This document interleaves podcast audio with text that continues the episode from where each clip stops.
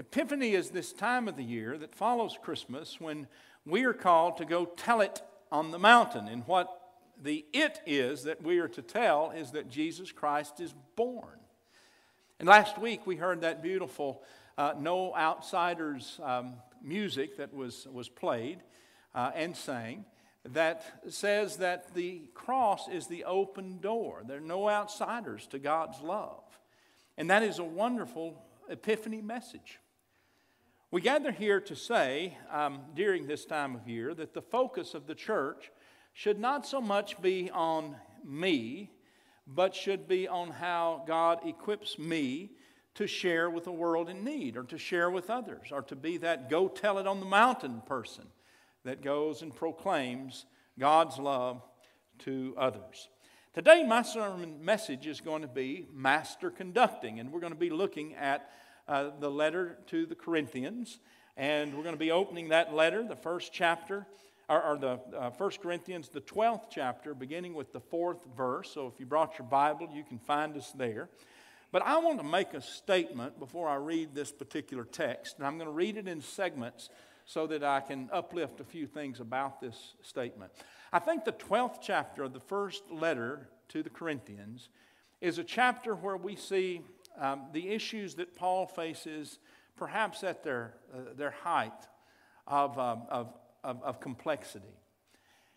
And, and I want to say that Paul wrote to the Corinthians as he wrote to all of the churches that he pastored. Paul's words basically make up a third of the New Testament. And Paul's words to his churches are all about conflicts those churches are facing. So think about that. At least a third of uh, the writings that we call sacred in our Bible, the New Testament, are about the church dealing with conflicts, with matters of, of uh, contention uh, or squabbling. And Pastor Paul, the evangelist, the strategist, is trying to rectify things, is trying to bring the focus on to unity. It could be argued that nearly half of the New Testament is to the church talking about unity. And here we are, 2,000 years later, in this season of Epiphany, uplifting this ancient letter that was written 2,000 years ago. And we're talking to the church that still exists in power today, and we talk about unity and how our focus should be not on us, but on how we reach out to a world in need. It's amazing. Let's all stand for the reading of God's Word. Now, there are varieties of gifts, but the same Spirit. And there are varieties of service, but the same Lord. And there are varieties of activities, but it is the same God who activates all of them and everyone. To each is given the manifestation of the Spirit for the common good. To one is given through the power of Spirit the utterance of wisdom and to another the utterance of knowledge according to the same Spirit. To another, faith by the same Spirit. To another, gifts of healing by the same Spirit. And to another, the working of miracles. To another, prophecy. To another, the discernment of spirits. To another, various kinds of tongues. To another, the interpretation of tongues. And all of these are activated by the same Spirit who allots to each one individually just as the Spirit chooses. Now, let me say that what we're talking about here is that no one is left giftless as far as God is concerned. All of us are gifted. Maybe we don't find our gift listed in this spiritual gifts listing that Paul provides, but all of us are gifted for the purpose of reaching the world, reaching others for Christ. So let's continue to the end. For just as the body is one, as many members, and all the members of the body, though many, are one body, so it is with Christ. For the one Spirit, we were all baptized into one body Jews and Gentiles, slaves or free and we were all made to drink of the one Spirit. Indeed, the body does not consist of one member, but of many. This is the word of God for the people of God. Take a seat.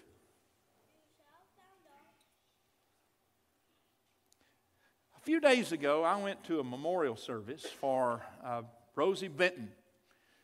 Rosie, with her husband, Dr. Don Benton, who is our pastor emeritus, served with Don here for 18 years when Don was the pastor of Lover's Lane.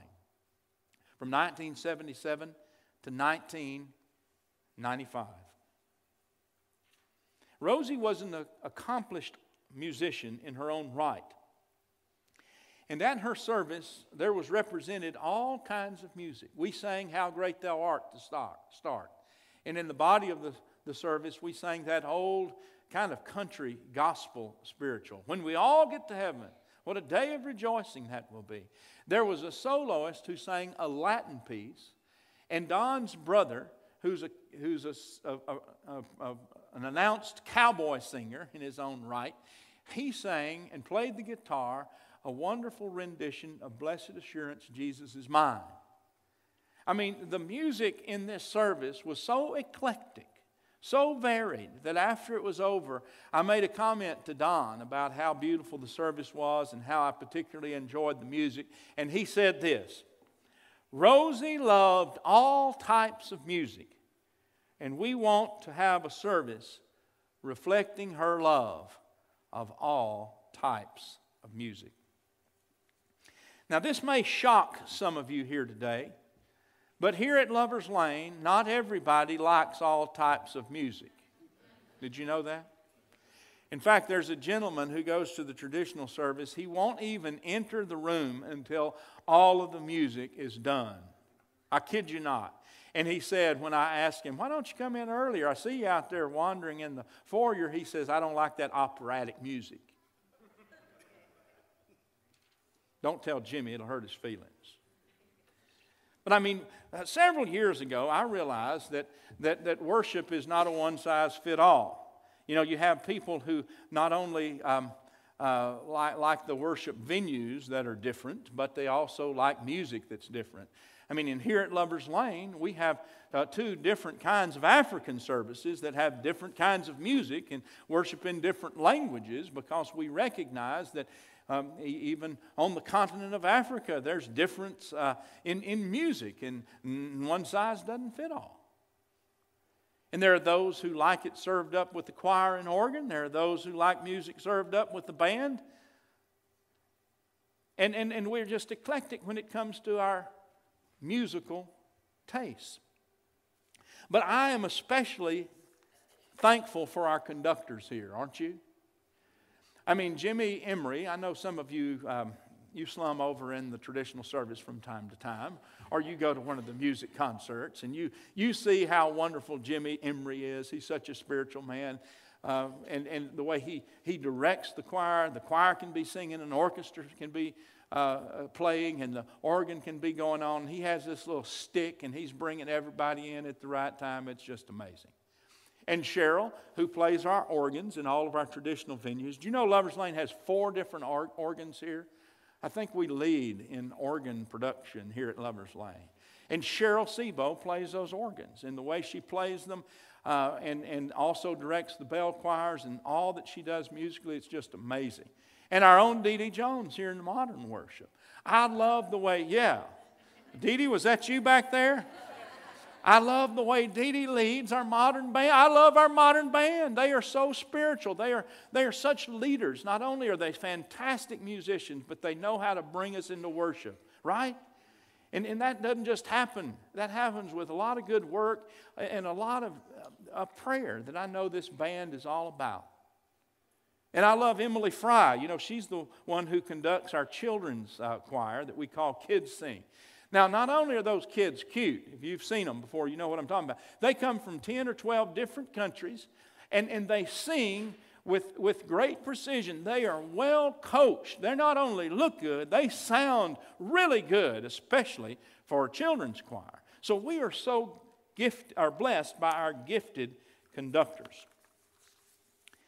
You know, all of this has reminded me of an experience that I had when I was in the sixth grade at the Chandler Elementary School. Would y'all like to hear about it? Okay, I'm going to tell you, whether you want to hear about it or not. But more than 45 years ago, when I was a sixth grader, do the math, Mrs. Margaret Saunders was our music teacher. She was very strict. She also taught geography to fourth graders and fifth graders. But she taught the fourth, fifth, and sixth graders music all at the same time, twice a week.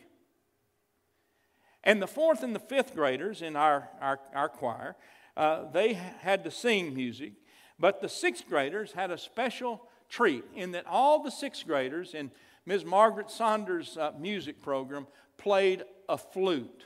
All of us. There were 24 of us, and we all played a flute.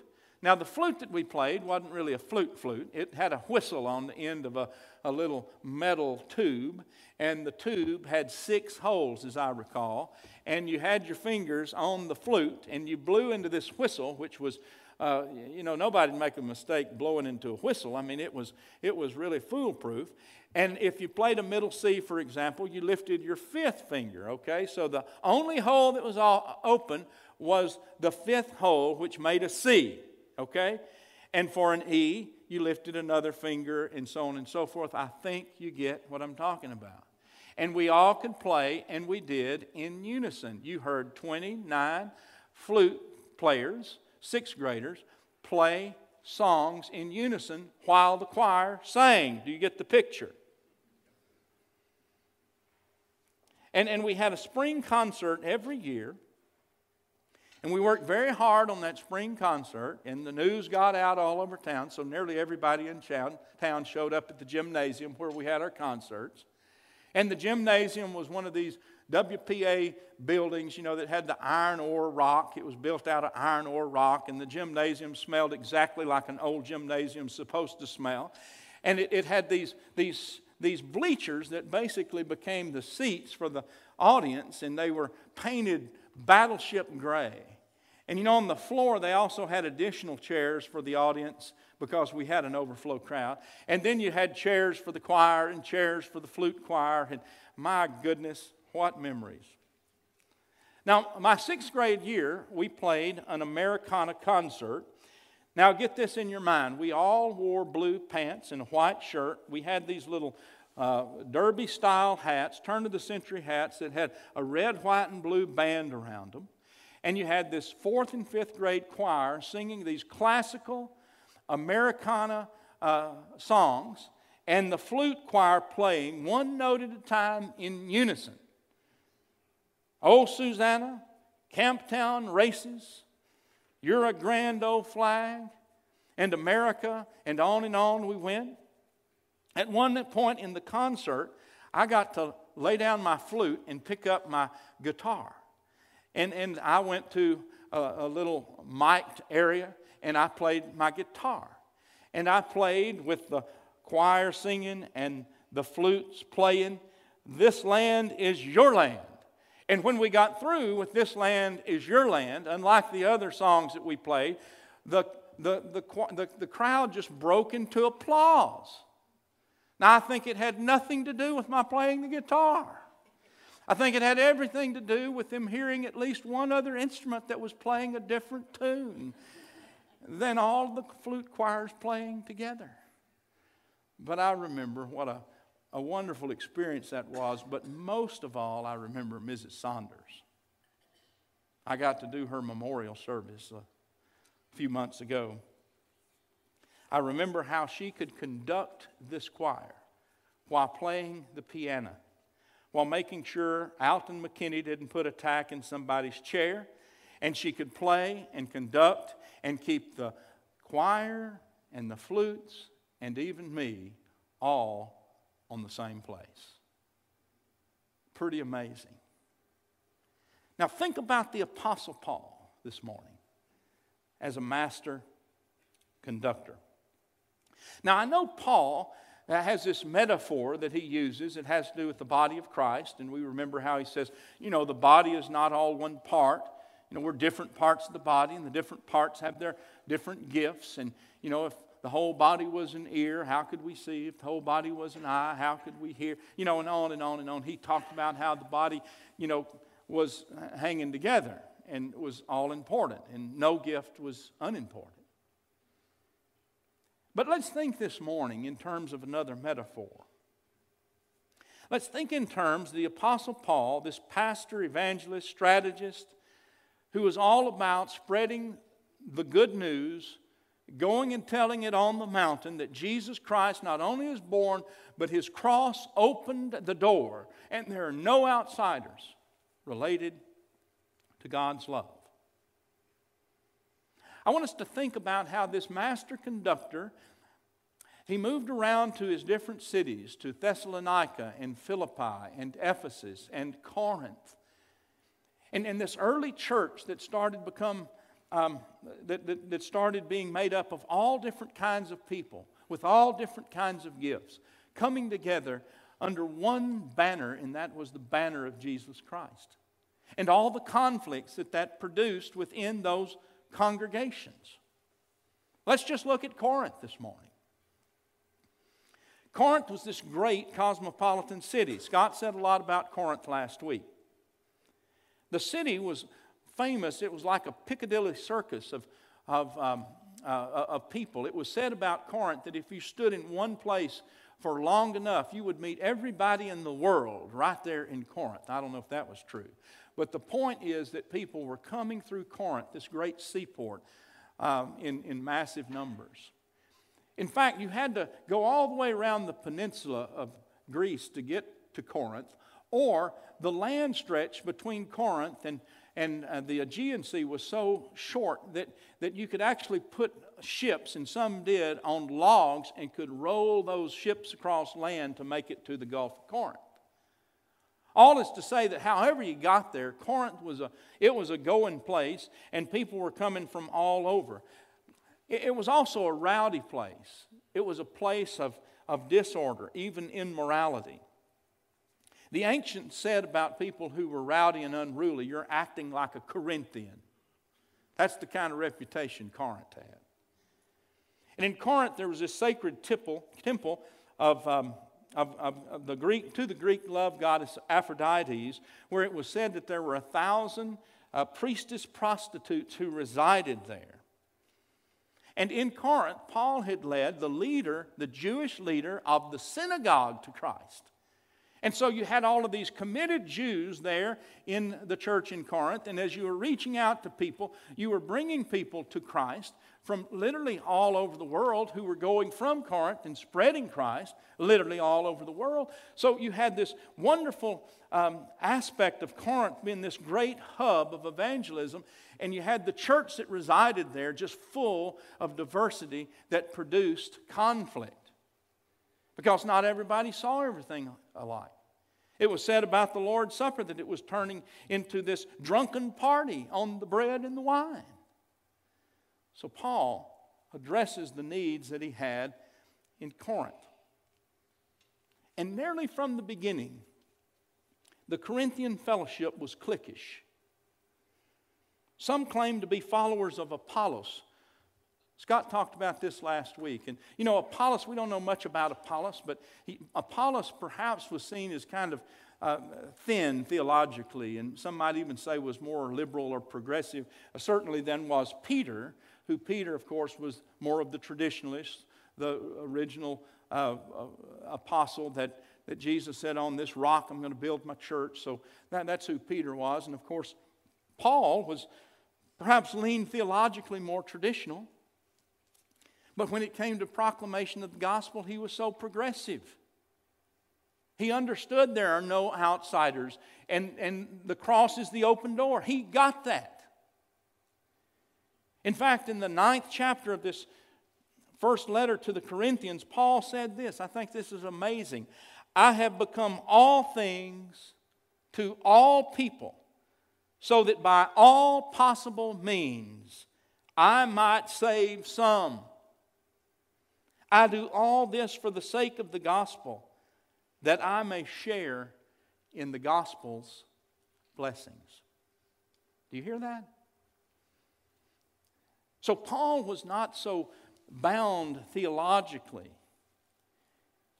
that he missed the main point, which was to offer Christ to a world in need. He was not so bound theologically that he thought everybody had to become a Jew first before they became a Christian. He was not so bound theologically that, that he couldn't understand that the main thing is still the main thing, and the main thing in following the way Jesus did it was to offer Christ to everyone. So Paul had to ask the question not just of the Corinthians, but of several of his churches in so many words Is Christ divided? His church at Corinth was squabbling. I don't know if we find comfort in this as United Methodists or even sometimes at Lover's Lane or even sometimes maybe in Thrive that sometimes we may have disagreements. But, but I, I hope that we, not, we, we don't find as much comfort in that is that we recognize that the church is made up of people. And the great work of the Holy Spirit is to keep the people not being people of uniformity, as you heard last week, but people who are united by Christ. United even in the midst of our diversity. United not to just play one note, but united like an orchestra is united in that we play different instruments, different gifts, different talents, even different notes, so that we form a chord. And the chord is about Jesus Christ. In the church in Corinth, there were these cliques. There was the utterance of wisdom group and the working of miracles bunch, and there was the prophecy people and the discernment of spirits set, and the various kinds of tongues clan, and the interpretation of tongues cluster. But later on in that chapter, Paul describes we're all the body of Christ. Many parts, one body. Many parts working for the one head of the body, the Christ. Now, I want to ask us a question this morning. What if we think of the church of Christ as a divine orchestra conducted by Jesus? You know, I think that we, we know that there are some people out there who are looking for a church that plays one note.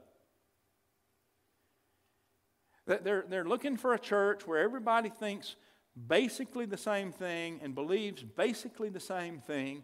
And therefore, if you find a church like that, you'll find a church that never squabbles. Guess what? It's just a matter of time. If there are churches like that, those churches also face the same conflicts because I don't think the church was ever meant to be a church that plays one note. Whatever spiritual gifts or talents one brings to Christ's orchestra, it is God who is the one who directs. And it is God who directs toward unity. Unity in the church. Paul knew that it was not Apollos, it was not Peter, it was not he himself that could direct the church, but only the Spirit of the living God around the Christ of our faith. So much of the New Testament is about the church in conflict, and so much of the, the uplifting gospel is about Christ as our unity. You know, I think in the midst of our orchestra here in Thrive, let's just talk Thrive for a minute. When we are focused on our master conductor, and no, that's not Reagan, it's not Scott, it's not Dee Dee, it's the Christ whom they uplift. Then we realize that whatever gifts we bring to the table, that we come into this place, we come into this fellowship not as those who are an audience, but those who are participants and who are empowered here so as to be sent out there to meet a world in need and to bring them Christ. Now, now, what about those who listen to us and who watch us, who are, in essence, the audience? Out there, there are those who struggle with children, and, and they're hoping their children will be people of faith. There are those who struggle with their marriages and other relationships that are stressed right now. There are those who deal with, an, with addictions of one kind or another and who need recovery. There are those who are sick and they're diagnosed with challenges of illness that they've never faced before. There are those who are seeing their financial world or their job becoming the big question mark in their life. There are those who know that retirement is just coming tomorrow and wondering if they're ready. There are those who are retired and wondering, what on earth am I to do now? There are those who are seeking purpose and meaning and who are begging for hope.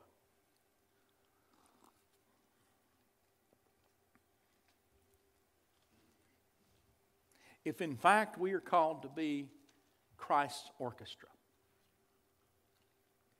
and if we do believe that just like the church forever and ever, amen, is made up of only gifted people whom God has gifted, I ask you, what is your gift? You, you may not find yourself in Paul's list of spiritual gifts. I'm not looking for those of you who uh, can speak in tongues over on the side a little later on. I'm not looking for those of you who think you have the gift of knowledge or wisdom. But I'm talking about your gift.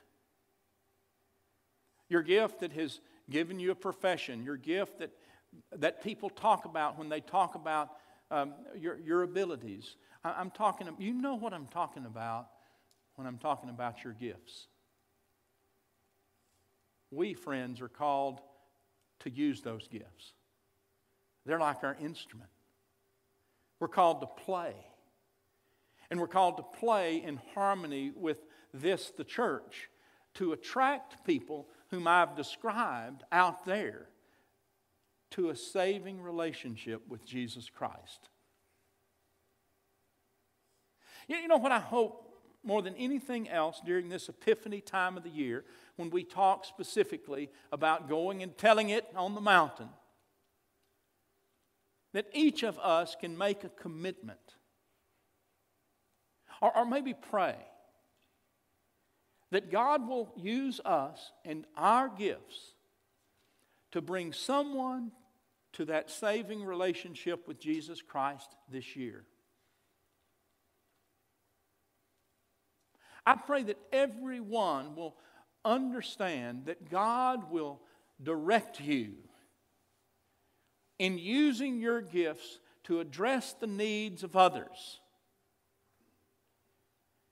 And so don't get hung up on what you say or what you do. God will lead your steps, God will guide you in what you're to say. And the most simple thing to say is hey, come with me to church.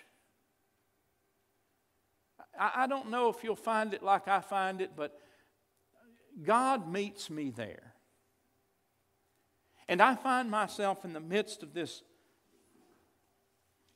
it's kind of like an orchestra. And when the, the band sings and plays, and y'all can come on up here if you'd like. And when the preachers preach, it, it's like they're sharing their gifts too.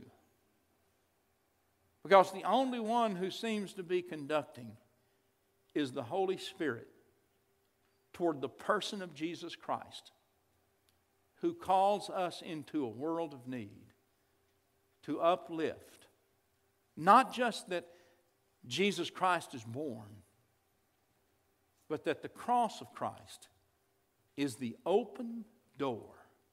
There are no outsiders to God's love. Friends, let's pray. Lord God, we do thank you for bringing us together as your orchestra. We thank you for the Apostle Paul and his keen insights. And how, in sharing to a local congregation like ours, 2,000 years later, his words are still ringing true in our ears. Lord, make us the people who see our gifts, who acknowledge that we are so gifted because of you, that together you call us into a world of need to share those gifts, to attract others to you. Thank you, Lord, for who you are and how you have saved us and made us new. Help us, Lord, to see that there are those out there, not outsiders, but those who yet are yet to know you as we hope they will. Use us, Lord. In the name of Christ we pray. Amen.